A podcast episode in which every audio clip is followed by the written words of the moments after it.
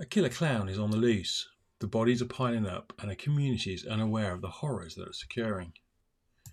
But what investigators will find will shake a nation to its very core. The first book from the volume one of Killer in My Head series by Jon Biddle is a thriller book chronicling the life and crimes of John Wayne Gacy.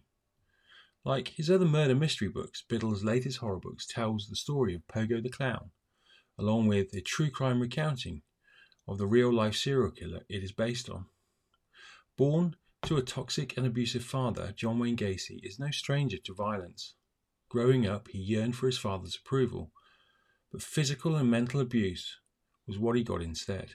Determined to please his father, he becomes a salesman, eventually starting his own contracting business.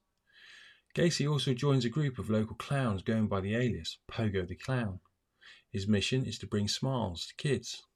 But there's more to Pogo than meets the eye. As his popularity grows, so does the number of the young boys and men disappearing without a trace.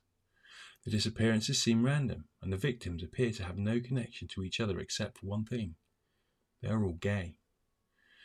Does that have something to do with the disappearance? Then again, it is the 1960s and 70s when homosexuality was heavily frowned on. So is this the missing link? And who's behind the disappearances? When a stock controller from a local pharmacy goes missing, all clues point to Gacy.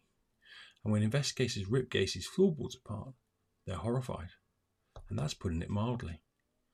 Based on one of America's most prolific serial killers, this short book from Jon Biddle will make your blood curdle, even as it keeps you hooked till the very last page. A word of caution this isn't for the faint hearted. Pick it up only if you've got the stomach for blood and gore.